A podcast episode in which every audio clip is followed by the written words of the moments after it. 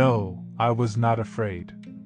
I was an albatross, I competed with the seagulls. I spread my wings, my wings were white, big, mighty. I was plunging into free fall. I swooped, and then I skillfully pulled up and reared towards the sun. I went down to touch the tops of the trees. I felt the tickle of the leaves on my stomach, the caress of the air on the body. I dived into the stars. I breathed the light. I breathed the night. I could feel the wind outside, the wind inside. Prologue San Quirico d'Orcia, June 13, 1997. Dear Mrs. Kellerman, and so you won. It's been a year since I left, and exactly what you predicted has happened. You've become a respectable upper class lady, and I'm slowly recovering. I owe my recovery, or perhaps I should say convalescence, to the care of a sweet nurse who keeps me prisoner in an enchanted castle and in fairy tales a happy ending is a must. It is precisely to let you know that I am writing to you. Ariana and her parents are wonderful people.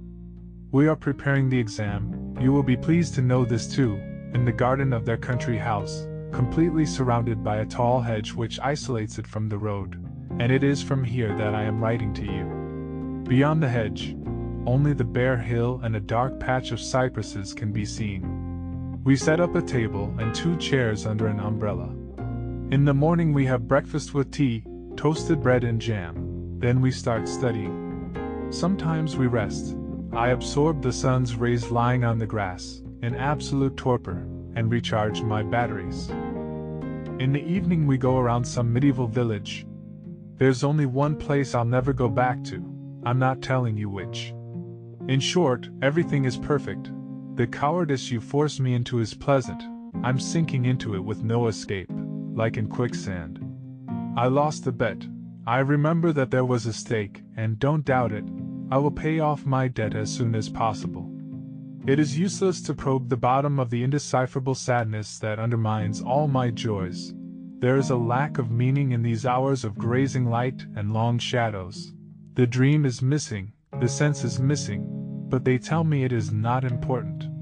June, as you know, is my favorite month, a full and hot month, swollen with vital juices. The meaning of this month is summed up for me in the smell of jasmine in full bloom, a smell that stuns, it's like a promise.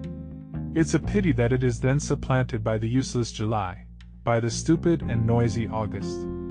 Now that the waiting of adolescence is over, I realize that I have been waiting for something infinitely emptier than waiting. You'll tell me that it's like Leopardi's Saturday in the village, but you know how I think.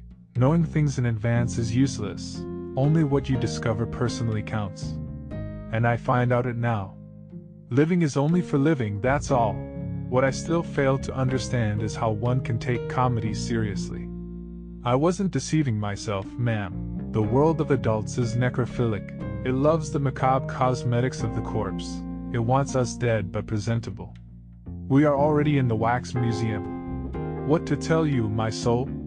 If you've forgotten who you are, I still can't forget who I am. After you, I no longer had any imminent greed.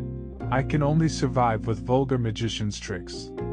It is precisely the people who are closest to us who can understand us least.